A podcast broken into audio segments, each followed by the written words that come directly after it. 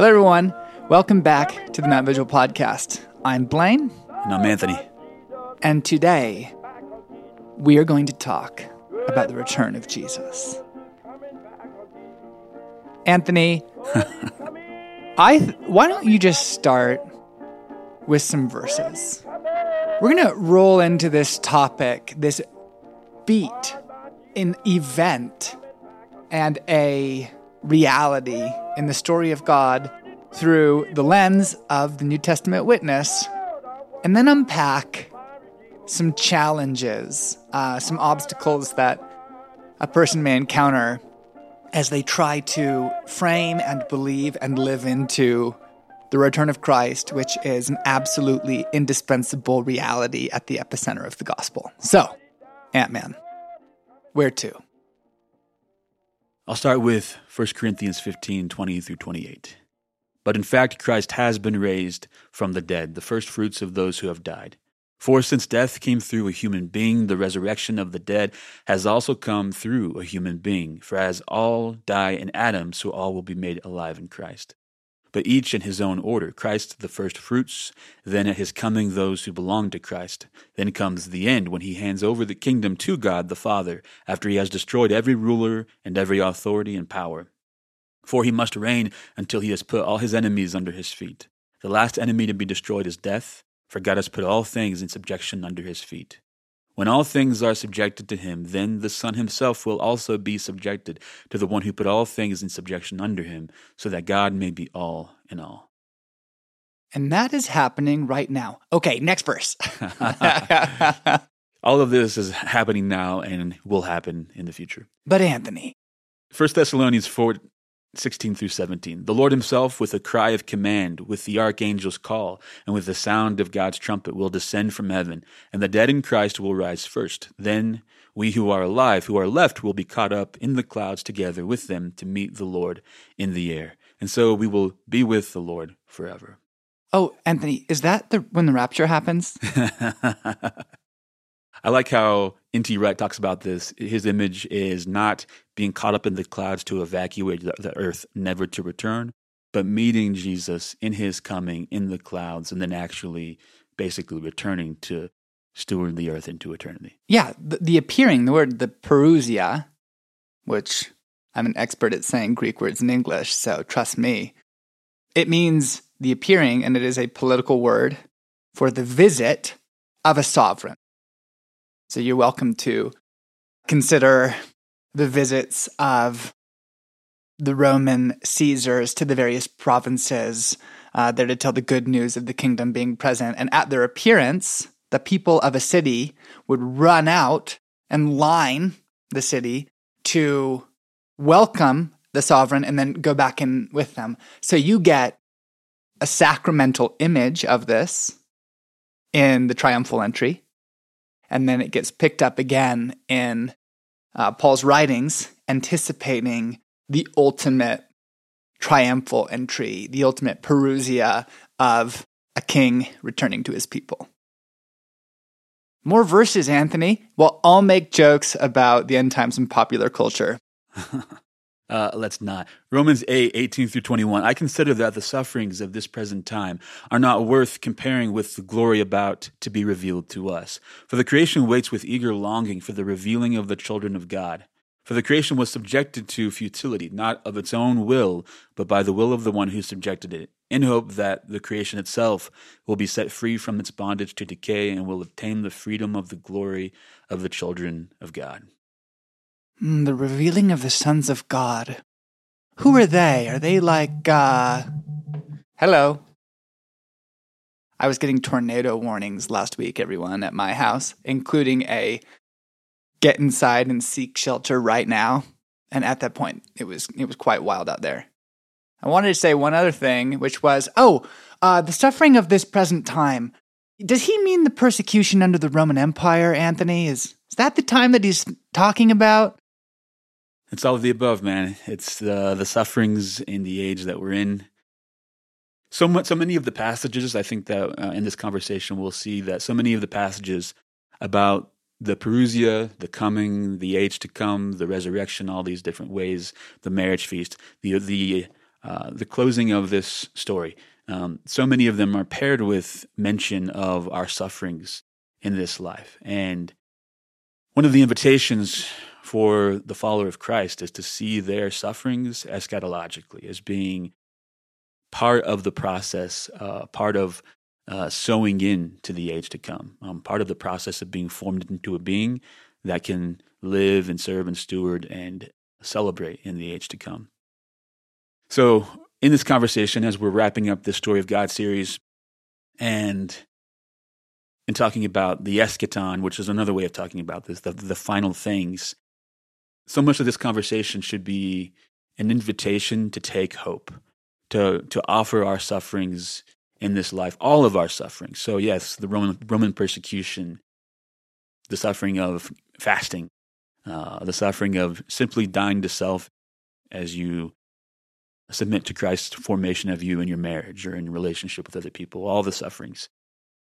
They, they serve a purpose and they're rooted in our hope of the age to come. And the, the hope and expectation of sharing in Christ's glory is what should sustain us and give us yeah, power, energy, hope in our sufferings now. Like Jesus himself, himself demonstrated this. He lived a life of suffering. Uh, he had no place to lay his head. He, of course, died on the cross. And that was the seed dying and breaking down uh, for the sake of the glory that he now experiences seated at the right hand of the Father in his ascension and enthronement. So awesome. Sometimes during our gatherings, you will do story time for children. I think that eventually we're just going to have to include a Mount Vigil kid segment. I'm half kidding, half completely serious now awesome. because it's always so delightful when you get up there with a kid's book and tearing up over the Apostles' Creed or teaching something about gift theology or like large black bear looking gruff Anthony. It's like all of these ch- children around his feet. Just at, a, just a favorite point, image. At this point, I get more excited about preparing because, like, the way that we teach at our large gathering when all our house churches come together is we'll have like a 10 to 15 minute kids teaching where they all come up and then followed by the sermon. And at this point, I spend more time thinking about the, the children's time and I feel like it's the most impactful time, and we might as well just wrap things up and go back to worship and praying for each other after that. It's I actually completely agree because I've been working on a memorial service for a friend, and then after talking to the people involved, I was like, I actually need to make this for like a uh, six to eight year olds. Mm. So I rewrote it, and it was far more even impactful for me and better to be like, how would I teach this to the youngest, the least of these? Why is there good news to be had that they can understand? So, Anthony, the children are gathered around your feet. uh, some of the young ones from the house churches are here, and your job is to tell them the good news about the return of Christ. Let's take a stab or two. What would that sound like? What would explaining this beat in the story of God to children be like? What a challenge. Reminds me of, I think it's Ben Franklin. No, Churchill. Well, all quotes go to one of those two guys who said, you know, give me a, give me, um, give me like if, if I'm going to speak for an hour, give me five minutes to prepare. If I'm going to speak for half an hour, give me you know half an hour to prepare. If I'm going to speak for five minutes, give me three days to prepare. Oh, that's uh, so true. The, the, distillation is is where it's at. Actually, I did something like this already for the kids at our church regarding one aspect, one way of telling the story, specifically um, in regards to the Holy Spirit as the down payment for our redemption and as the seal, the seal that will be opened at the return of Christ. So I took um, some wax and uh, a, a seal something that looked like a seal when pressed into wax. It was just some object I found in my catch-all drawer because um, I don't have a wax seal, sadly. And melted the wax and folded up some paper and you know did, did, did the whole thing. And we talked about what does the seal do? Well, it tells us who wrote what's inside the envelope, um, inside the message.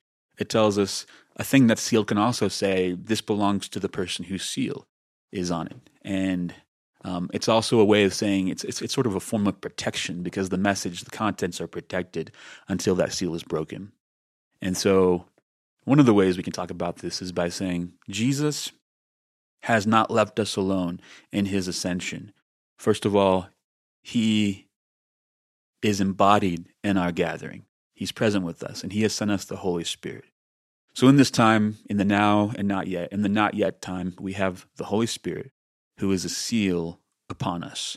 And on that day, the day of redemption, when Jesus returns for his bride to utterly vanquish his enemies, to end the story, to take us to be with him forever in joy, that seal will be broken. And so we can feel safe now, knowing that we are sealed with the Holy Spirit.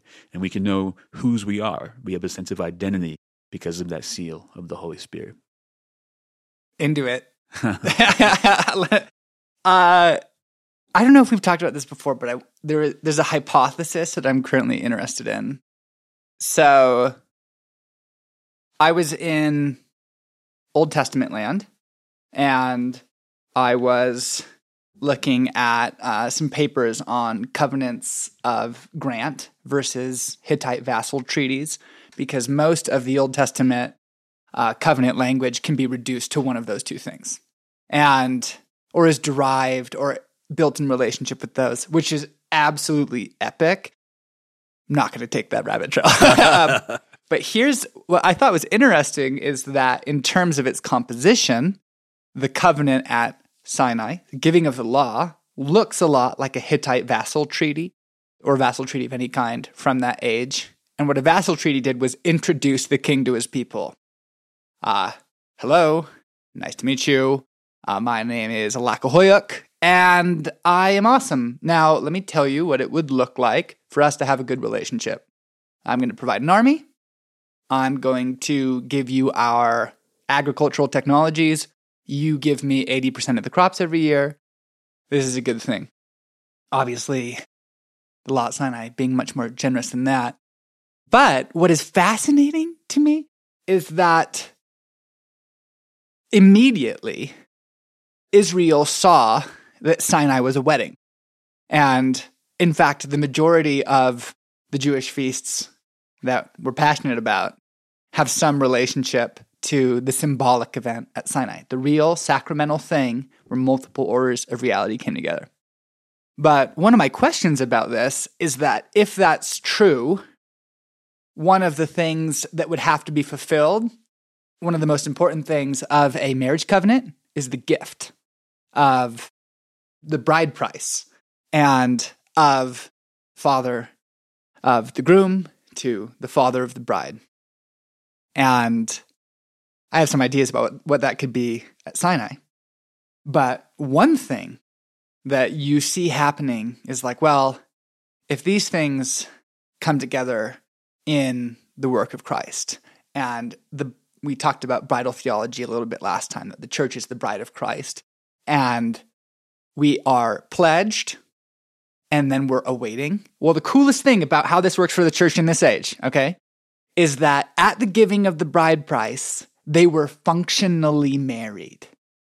And so all of the legal responsibilities that went in hand with being married became true immediately. But the wedding did not become a reality they could participate in until the groom actually came to get his bride. Does that sound at all like the life of the church in this age where the reality is here? But one thing I was looking at in terms of the gift of the Spirit is that the seal of the Spirit is that that can play the role of the bride price. The other thing that can, in Ephesians 4, he who ascended, led many captives, and gave gifts to man. Well, one or two verses later, Paul says what he means, and he says he gave the apostles, uh, the prophets, the etc. I could pull it up. I should pull it up. Here's the actual list So Christ himself gave the apostles, the prophets, the evangelists, the pastors, and the teachers. Well, more than one thing going on there, but one thing that's kind of epic about that is that the offices, the ministries of the church given to the people also function in this bride price role. Um, the gift of the groom to the family that is itself a sign that the marriage is already a reality awaiting final consummation. It's beautiful. I think that matches up well also with a rich interpretation of the parable of the ten virgins in Matthew 25.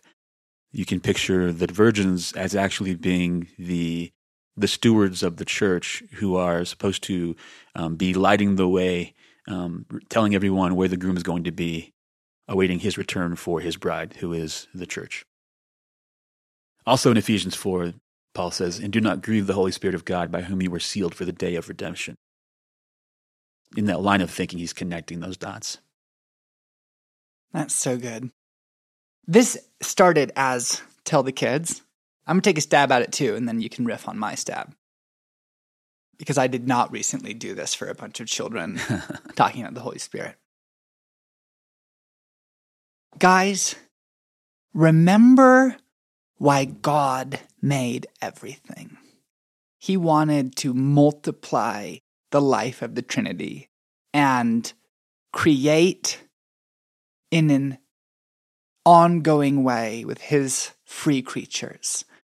So he began, he generated a universe. He made creation and then he filled it with beings who have the capacity to love and to do the kinds of things that God does to order, to create order, and to fill it with life. And then all of the tragedies that marked this present age took place. Jesus came and began to put the marriage, to establish the marriage of heaven and earth. He came to put things back together. He sent the Holy Spirit so that his people could do that. We are doing it now. But what we are waiting for is Genesis again, Eden again, where the knowledge of God, the presence of God, as the prophet Isaiah says, covers the world the way the waters cover the sea, which is where heaven and earth come together and the dwelling place of God is not experienced just locally in his church, but is in his creation, like we saw in the last parts of Genesis 1 and 2, where God came down and rested and abided in his creation. That will happen when Jesus, in his body, who is currently, we said, anchoring our humanity in the presence of God, and where the Holy Spirit in the church is anchoring the presence of God in the world will come back together. I'm not sure kids could follow that actually. yeah, yeah, yeah, yeah. That wasn't kid appropriate, but it was quite lovely. That's right now. My son is only interested in uh, Bible stories where someone gets captured. so my challenge has been to tell a story that is interesting to a three year old but also like has a little bit of the thrust of like reality is one kind of place shaped by the story of God, mm. um, and also doesn't get totally bogged down. Because I did say to my kids, this actually happened the other night, and M caught me, which was like that the purchase price, the silver paid for Joseph, is actually kind of low for a slave at that time. But Anthony it was the first intermediate period in Egyptian history, which is kind of a global dark age. So they were in a bit of a recession. So Joseph was bought at a bargain. That's hilarious. Also, that number is a uh, a type not not the number itself actually, but the the idea of being paid for with silver is a type that's fulfilled with Jesus being betrayed with yeah. the silver. Actually, the number itself is too because the number uh, develops and goes up over the Old Testament canon, which is both like an historical reality that you can look at contemporary literature and see the price of a slave uh, increasing at about the rate of the progression of the Old Testament narrative. um, so you're like uh, Anthony. If you include if you include the time value of money, uh, it's the same. well, it's good, but there's like a build there towards Uh, Jesus. One of the things I wanted to t- take some time to talk, to talk about in this conversation, hopefully, this conversation is helpful to you, listener. It's a little bit uh, discursive, but our, our our primary goal here for everyone listening, for ourselves, is to have our imagination shaped by the reality that we are in the overlap of the previous age and the age to come, and that the entire history of the church, going from Jesus and you could say his incarnation or his his crucifixion somewhere in his earthly ministry, all the way to his return, is the end times. That that is the the framing for the entire period between and for your entire life. So whether Jesus comes back for his church tomorrow as we record this, or in a thousand years, that the end times is that period in between. And that the church is fundamentally, therefore, an eschatological establishment, uh, family uh, creation, that it serves to show everyone who still lives in the old age that the new age has actually come and that it will fully come when Jesus returns for his bride. So, a helpful picture is imagine two circles, like a Venn diagram, two ellipses that overlap. And the left circle, so one on the left and one on the right, and they overlap, right? Uh, the left circle is the previous age, and it's the age of, it's the way things used to be when you didn't know Jesus, before Jesus came and revealed uh, fully the Father and the plan for redemption and how to be with God for most of the world, especially who you know, not Israel, uh, there was simply evil, sin, death, slavery, violence, curse, and then Jesus comes and he inaugurates the new age. the The old things are passing away and the new things are coming. But we live in the now and not yet, so there's this overlap of the two ages. And then on the far right, the, so the, the the right circle is the age to come, and it's the the day of redemption, the uh, what people typically would just call heaven, um, but that's not exactly how we would say it. Um, the age to come is what it will be like when Jesus has, when when there's no more spiritual warfare, when there's no more death, no more tears, and when the new heavens and new earth, uh, when heaven and earth are united, the reign of Christ fully established, and we live in the middle, right, where is like like you know, Paul talks about in, in, Ephesians. He talks about the ruler of the age, the, the ruler of the world now, is as he says the devil, and yet Jesus is the ruler of, of the world, and he's defeated the devil. And there's all these all this tension, this con, these contradictions. The now and not yet is what we live in, and you can ask the question why, and it's a good question. But first, we should simply just let the story be the way it is, and and and, and learn to think about it that way. I think one one good answer to the why. Why is it? Why is there this overlap period? And uh, one of the best answers that I can offer is simply that it's the mercy of God. That He tarries to allow for more and more people to come to know Him, come to faith in Him, come to allegiance in Him. And the scriptures talk about the full number of the Gentiles coming in. God has a plan, a rhythm to this story, and and the things that are required in this overlap period are not complete. So our lives are fundamentally marked by tension, by being anchored in this future event that is occurring now. So we talked about in our church series about how we must see in our gathering the age to come as being displayed, put on display, and actually realized to some degree, however um, limited or incomplete but also pretty profoundly real um, when we come together and we gather and we break bread and we drink the wine and we participate in the life of Christ. We are experiencing that marriage feast that will come uh, fully in the future when Jesus returns for his bride. That was so good, dude. Epic. I want to talk a bit about Jewish eschatology. And ancient eschatology eschatology. Eschatology. Get my Wisconsin in there.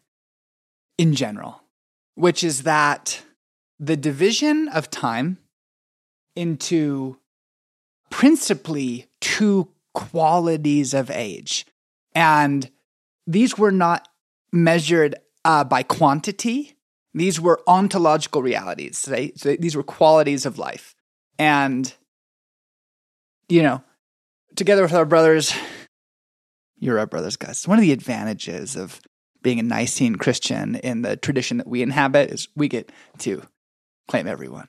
Uh, the Catholic and the Orthodox. Uh, well, they just have to call us friends. Anyway, uh, at the Lord of Spirits, we'll say that the ancient mystery religions are demonic propaganda. And meaning they have s- some truth in them, but it's been distorted to pervert the essential reality. Well, you can find the idea of time being divided between two qualities of age in Zoroastrianism.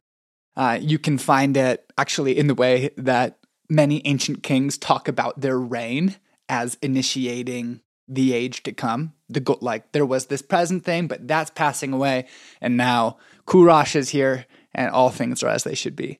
Well, how this idea uh, got purified in the revelation of God mediated through the people Israel was Haolam Haba, Haolam Hazeh.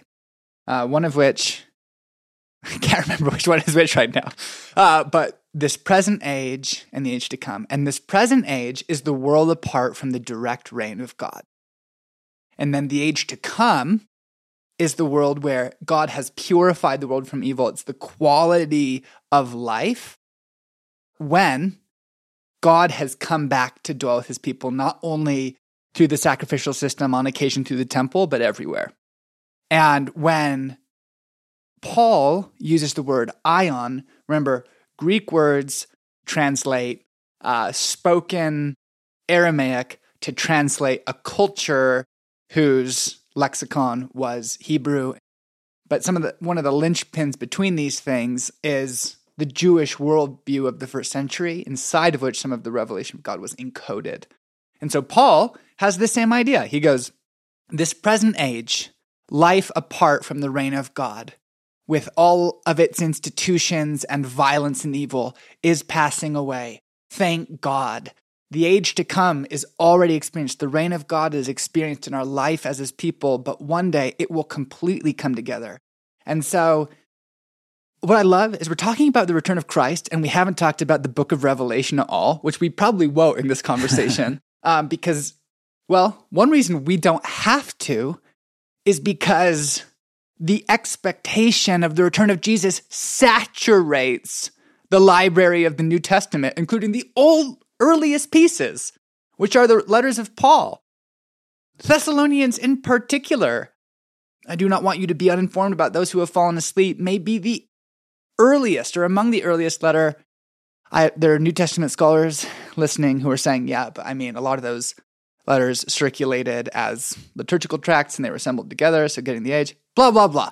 For Paul, it was indispensable that God would come back. Why? Because it is the nature of the age to come that the immediate presence of God, the being of God, which incarnate in Christ, would come back. Yes, we experience that now as his people, making it on earth as it is in heaven. But it is impossible for the hope of the Bible to be realized without the eternal second person of the Trinity, Jesus, God incarnate, being here, reigning over the world. So there's that was the uh, the Jewish eschatology digression, and obviously I don't care about this at all. Something that triggers for me is in talking about adding some flexibility, some nuance to, to how we talk about the overlap of the, these ages. We shouldn't think only in in terms of time, but also in terms of space. And uh, this, if you read through Ephesians, there's there's a bit of a sense of this that it, the age to come and the age that's passing away is actually spatio-temporal and probably more dimensions than those two words give account for right? So you used to be there in that place, and now you're in this place with different kingdoms, right? Um, so their locations and that's that's also how we should think about our the now and not yetness of our our life together. That the place where people's got where where God's people gather is the place where the age to come is now. And uh, actually, like the word eon, aeon is um, often translated as the word world because people are trying to capture the full import of the qualitative difference, not just a like, material reality. Yeah, yeah, exactly. And not simply the days that are past and the days to come in some sense of time. And anyone who has studied the concept of time uh, just in modern terms would appreciate this because there kind of is no such thing. There's space time. Yeah, exactly. So Talking about Paul, is really important because I think long before we get to Revelation and try to do the work, Revelation is like a, is a heavy hitter text, and um, it's also it's also incredibly uh, easy to misinterpret. Um, so it's not a beginner's text. I just got a flashback. Side story here.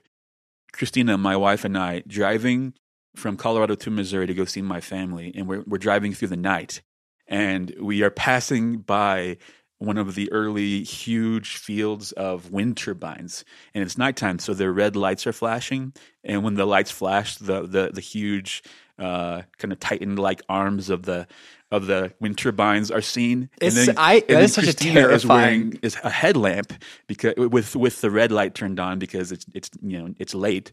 Um, was she reading? And she was reading aloud Revelation to me, and it, it created a very creepy vibe. That was how we spent our time together. Very pure behavior. Going back to Paul, in a book called The Apostle of the Crucified Lord, um, which is a wonderful attempt to basically connect all the dots of Pauline theology and give an introduction uh, to his his opus. Um, the the author, whose name I'm forgetting all of a sudden, the author has a section called the 12 Fundamental Convictions, Paul's 12 fun, Fundamental Convictions. It sounds like a valuable book section. It's so, the, the, whole thing is so amazing. It summarizes each text and, and so on. Uh, the 12th one is the Parousia, so the return, the presence, the resurrection, and the final triumph of God. And here's his short summary of Paul in this fundamental conviction. As an apocalyptic Jew and a Pharisee, Paul found in the resurrection of the Messiah the beginning of the age to come, the invasion of the future into the present. Just as Christ was the representative human in his death, so also was he in his resurrection. Specifically, Paul found in Christ the first fruits of the general resurrection, the guarantee of bodily resurrection, for all who are in him and share in his cruciform life, as well as the assurance of God's final defeat of sin and death and of the restoration of the entire cosmos. In that restoration, God will be, God will be all in all, and the divine intention of the cosmos will be fulfilled.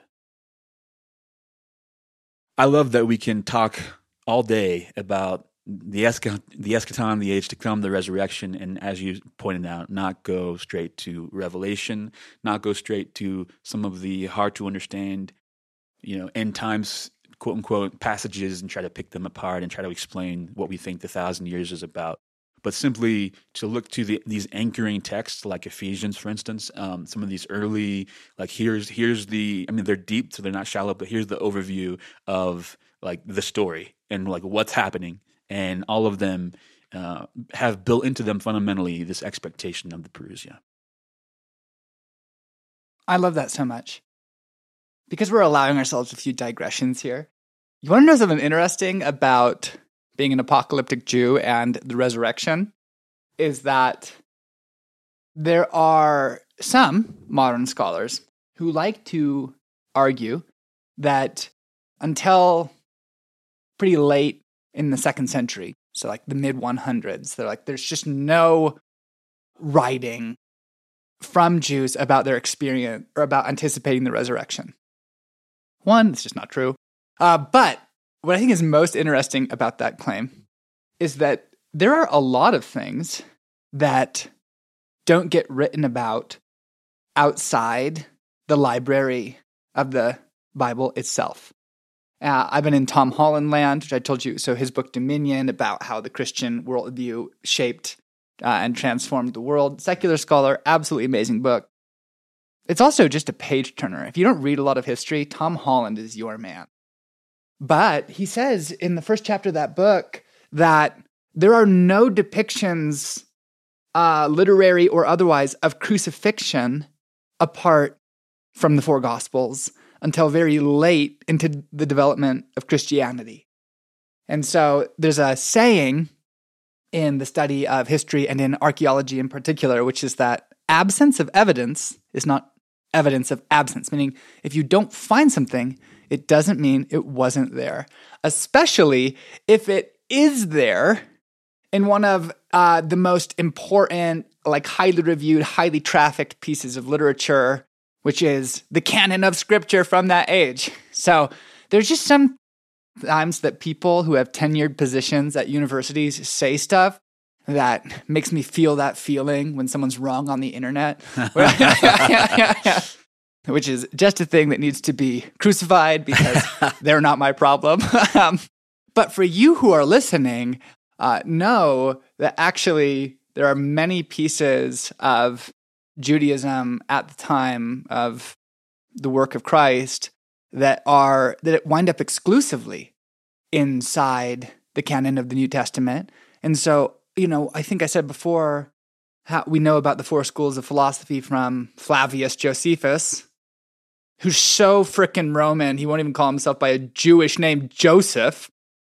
Joseph, I'm Josephus.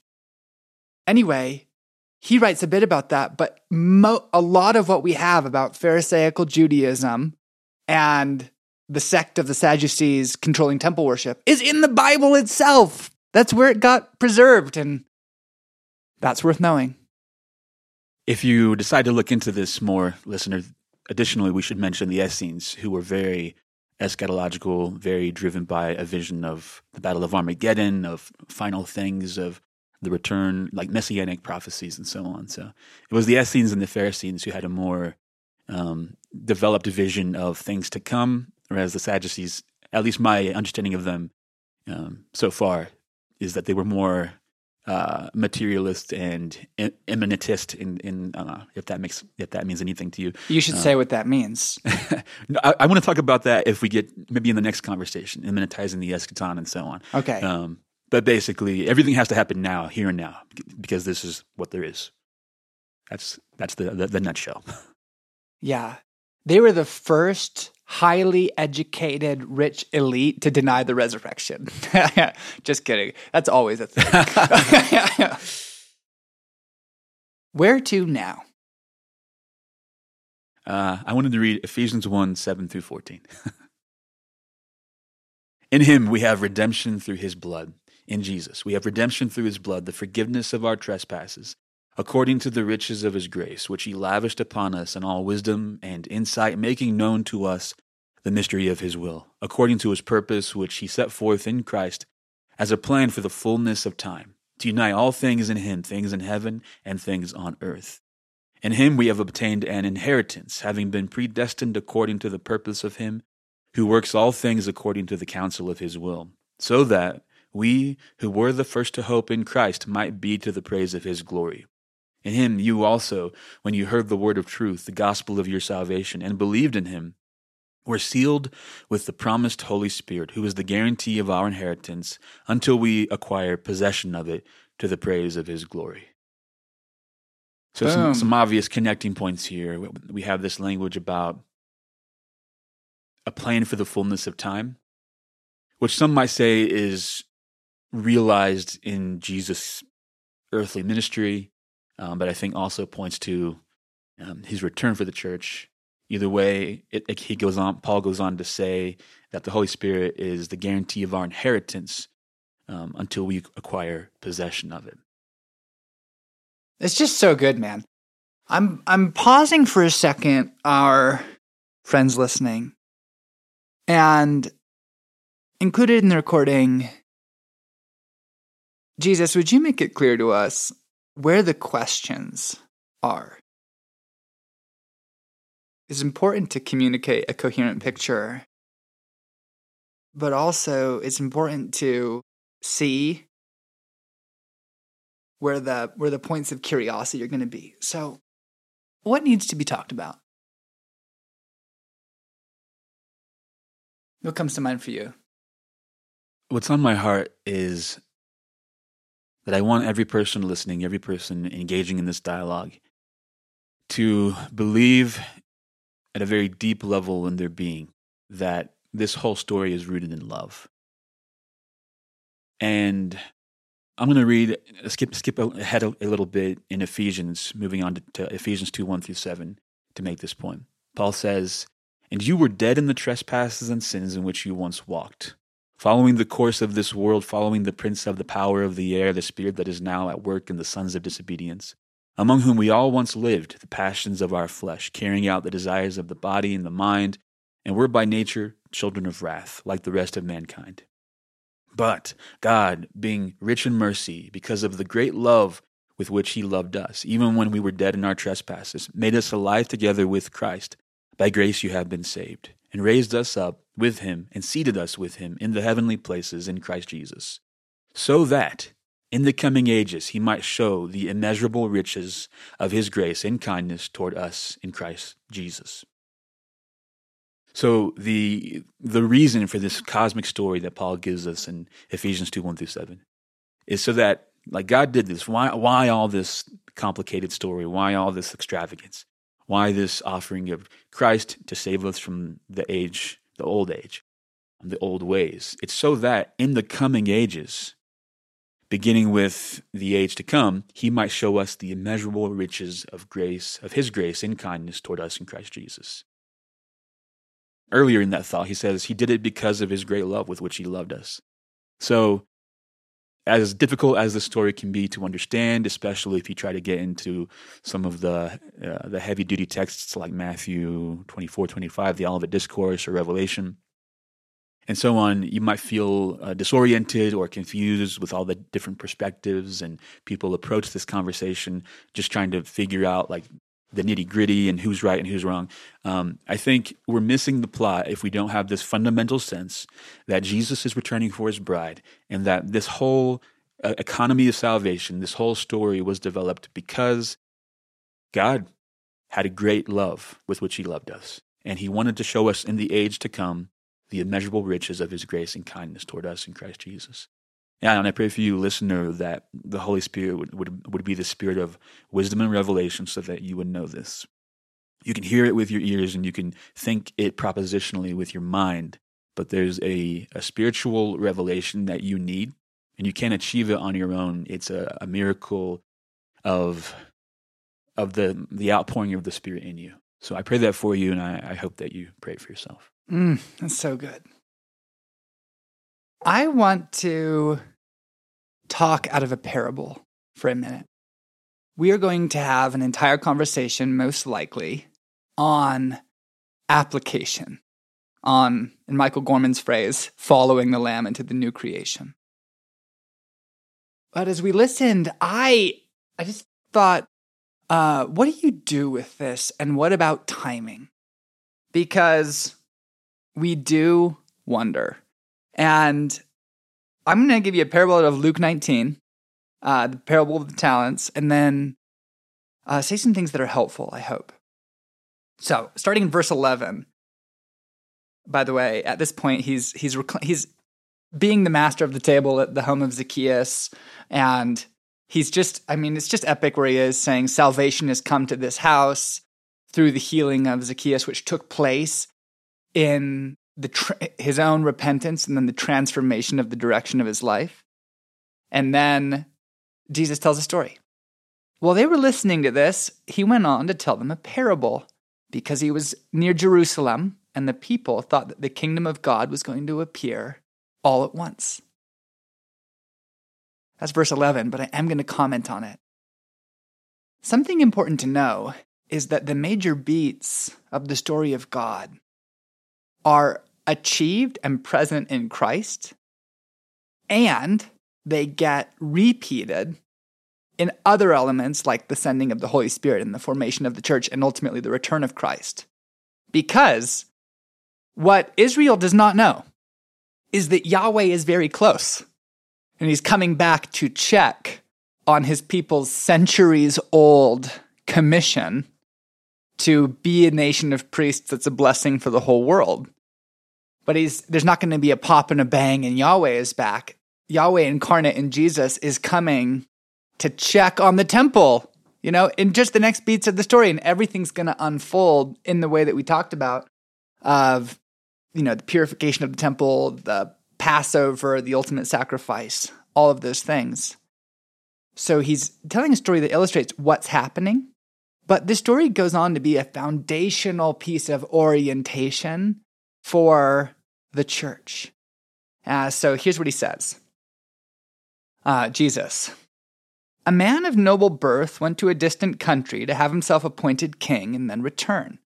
So he called ten of his servants and gave them ten minas. Put this money to work, he said. I'll just give the Greek. I'm not going to give the actual uh, translation because it's hard. En ho, I come back. But his subjects hated him and sent a delegation after him to say, We don't want this. And there's just a blank because they're not going to write the actual expletive. It's inferred. So it's just going to say, if you look at the Greek, we don't want this to be our king.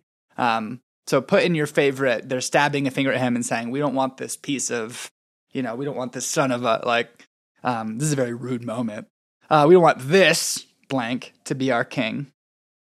Next line. He was made king, however, and returned home. Then he sent for the servants to whom he had given the money in order to find out what they had gained with it, what had been done. Then the servants make the report. I'm actually just going to stop because the servants making the report might be a conversation for next time. So let me say what's happening in this parable. A man of noble birth went to a distant country to have himself appointed king. Put on your first century worldview hat. You, this happens a lot, and the outcomes are not clear. So, Herod fought against Caesar Augustus. You and I have told this story. It's just so cool in maybe a bad way. Herod the Great, who was a psychopath and a sociopath, fought with Mark Antony against Caesar Augustus, aka Octavian, and lost. And now Caesar Augustus is on his way to reconquer the territories of Rome and he's coming down into Judea. So Herod goes to him and he gets a face to face meeting with Caesar Augustus and he gives a speech that says, functionally, I fought you with all of the means at my disposal. I poured out my blood on the battlefield in an effort to stop you. I was supporting Mark Antony. And what I want my Lord to consider is not whose friend I was, but what kind of friend I was, and what it would mean for Caesar to have a man like that on his side. Well, Caesar Augustus thinks that's a good idea. So he gives Herod the Great his job back. And so Herod went away to be appointed king, and he comes back king. Well, his son Archelaus does the same thing, and he is sent into exile. So there's a there's a dispute after Herod the Great dies. Archelaus goes to be made king, and he's banished forever.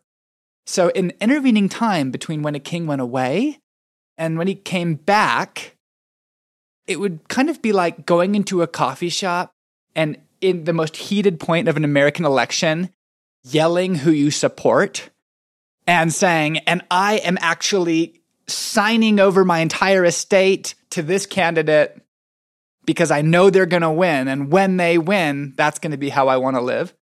Is the outcomes are uncertain.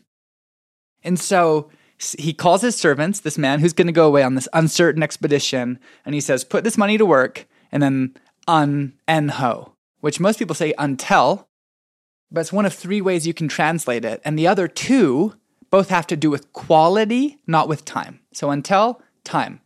Here's an interval. I'm a venture capitalist. When I come back, I'm going to want my money back. A better translation would be um, assuming that or in which are the other two. So put this money to work in such a way that assumes I'm coming back, meaning act like I'm king already. And if you do and I don't, you're pretty much doomed because that's just how this works. And then he comes back and is like, okay, let's see what they did with the money. Because uh, it's actually, this is an acid test of the faithfulness of the servants when Kenneth Bailey teaches on this, he talks about uh, working in universities and seminaries and after the fall of the Soviet Union. And that one of the first questions that this seminary would ask its candidates is, When were you baptized? Because if a person was baptized while the Soviet Union was still in power, they were giving everything away. And in, mo- in that case, most of the time they're like, oh, you were in that time? We know you're for real. Welcome to seminary. But if a person is like, last week, I just waited to see which way the wind was blowing, and now we're going to be Christian this way. So, and then they would have more questions like, what happened? What persuaded you to be faithful to Jesus now that it doesn't cost you anything? So, this, you have this picture of Jesus coming back, but commissioning his people do business, assuming that I'm going to return.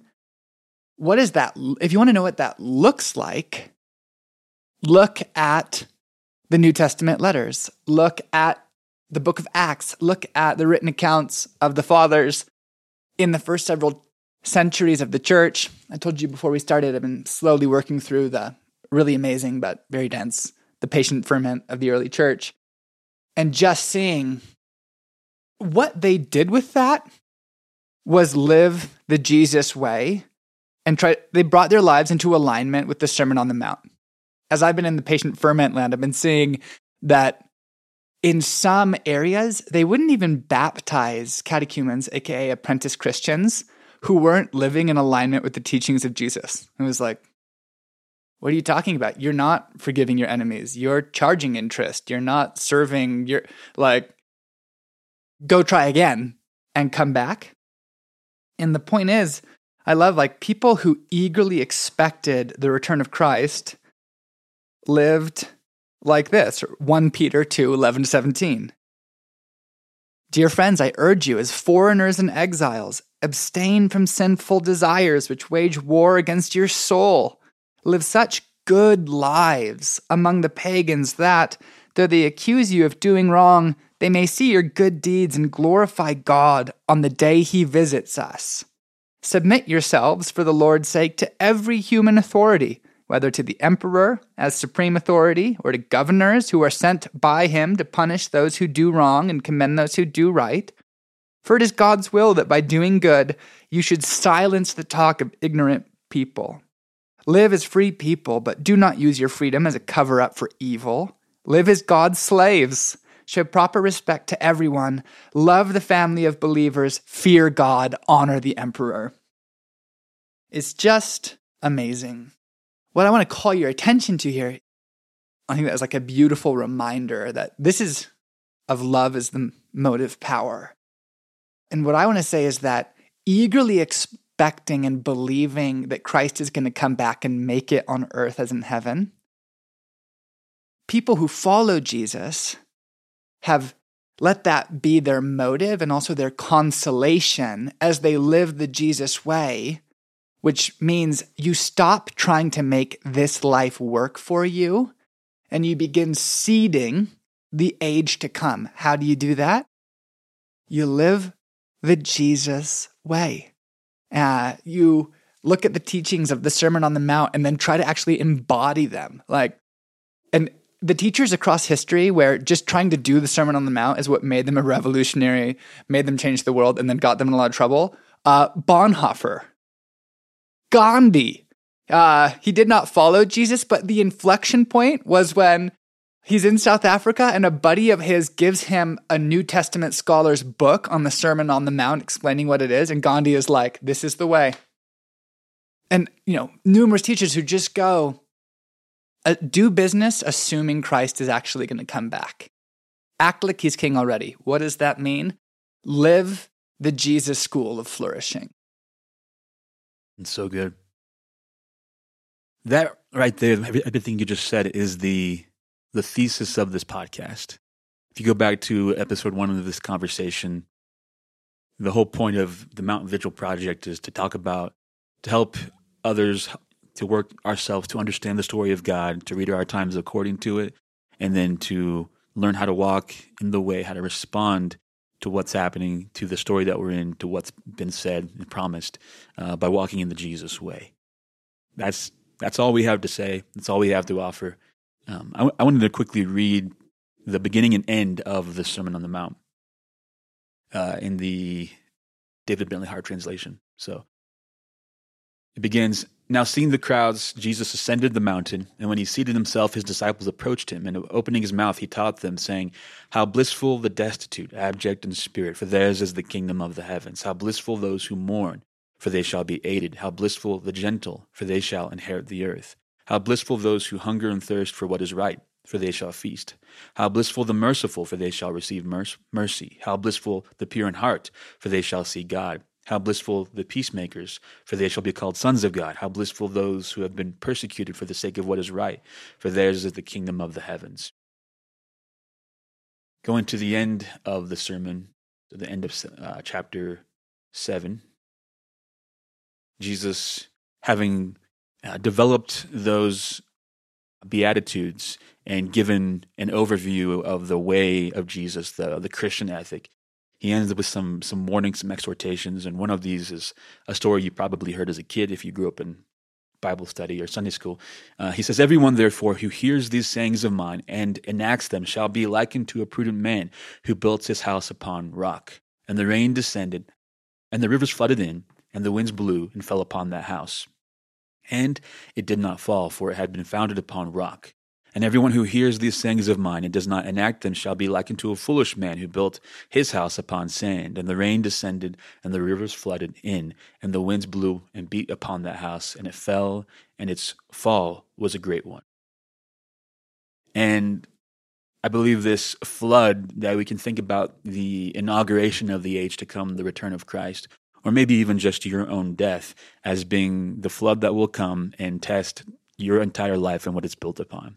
And the only thing that we have to offer, that we have to say, all these conversations are just various ways of saying this that we exhort you to build your house, your entire life, all your thoughts, submitting all your thoughts, your energies, your feelings, your, your material possessions, your time, your imagination to Jesus, that He is the rock that you must build your life upon.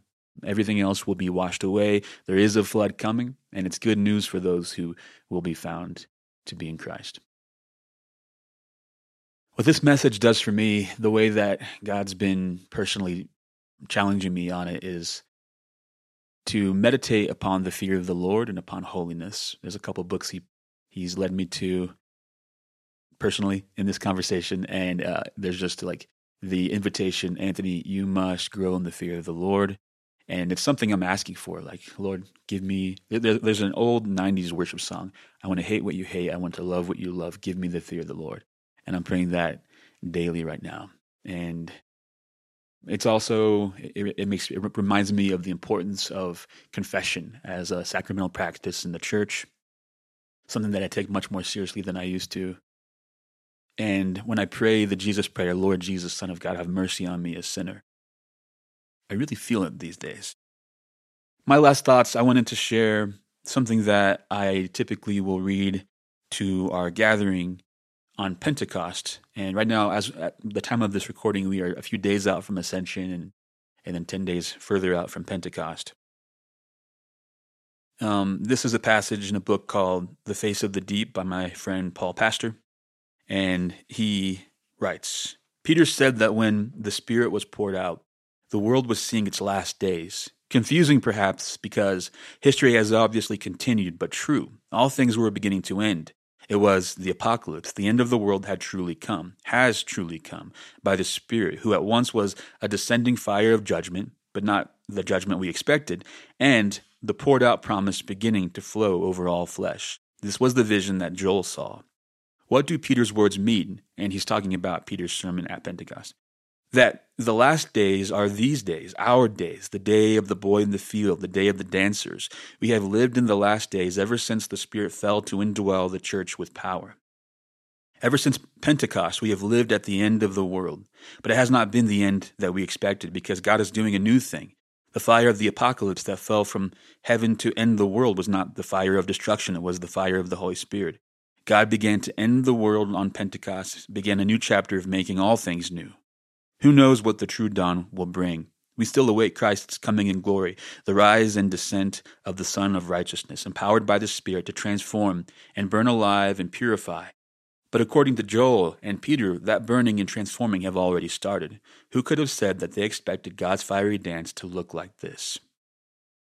The gift of God to every generation of Christians is that they should be the last to live on the earth. There will come, I believe, a moment of utter end, though the details of that day are mysterious, but that does not lessen the power of this fact. None of us know the day or hour, and we all are allowed full expectation. The end could come today. It could have come every one of 2,000 years of yesterdays. It might come after 2,000 years of tomorrows. It is, I say, a gift of God to be able to look at the sky every day and wonder, maybe today.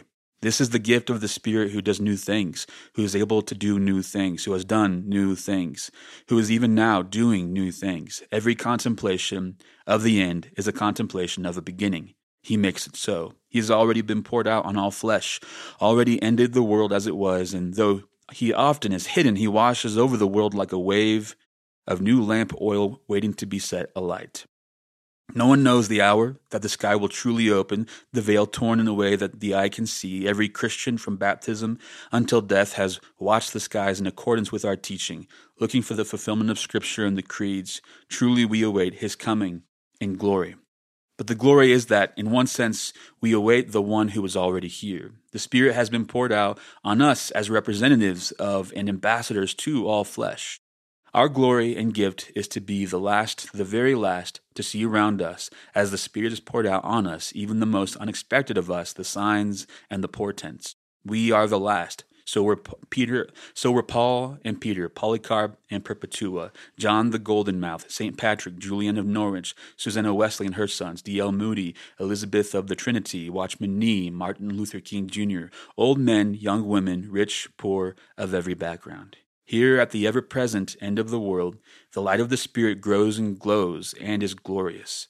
My heart leaps in the field like a small soldier or a little shaking lamb. The stars spin. The Spirit is here. He pours himself out. I have seen visions. I am happy and afraid. That's so good. Thank you, Paul Pastor. It's about time your voice was heard on this podcast, mediated through Anthony. I thought we'd end with a practice of repentance. One thing that desiring and believing the return of Jesus makes us want to do is bring our lives into alignment with his definition of the good. And not even, though it should be taken seriously because, man, the things that are out of alignment will be exposed before God, but because they are actively destructive to us right now. Fortunately, it's the Holy Spirit's timing. So when we do things like this and around disciplines of confession, it is Holy Spirit, we ask for light. We ask to see our lives in the light of the revelation of Jesus.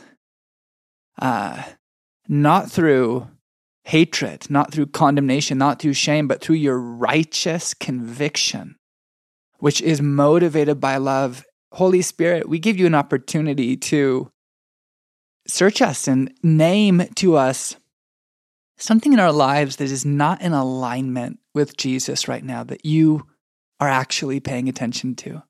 So we pause, we listen.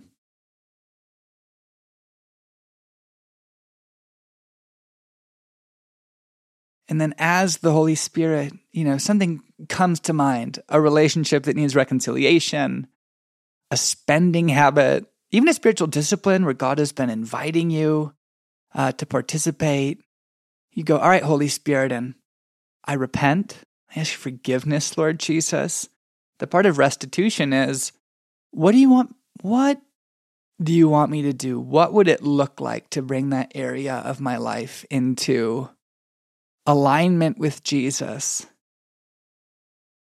And then, you know, I've said before that Ruth Haley Barton's recommendation on this is to seek out spiritual friendship and go, who, Jesus, do you want me to talk to, to text today or, uh, or right now about bringing this part of my life into alignment with Jesus or into the process of aligning with Jesus? We bless you to be full of the Spirit of God, the Spirit of wisdom and revelation, to overflow with the knowledge of God, to behold His love for you, and for that motive power to bring you all the way through repentance into a new and in Eugene Peterson's phrase, grace filled way of living. Lord,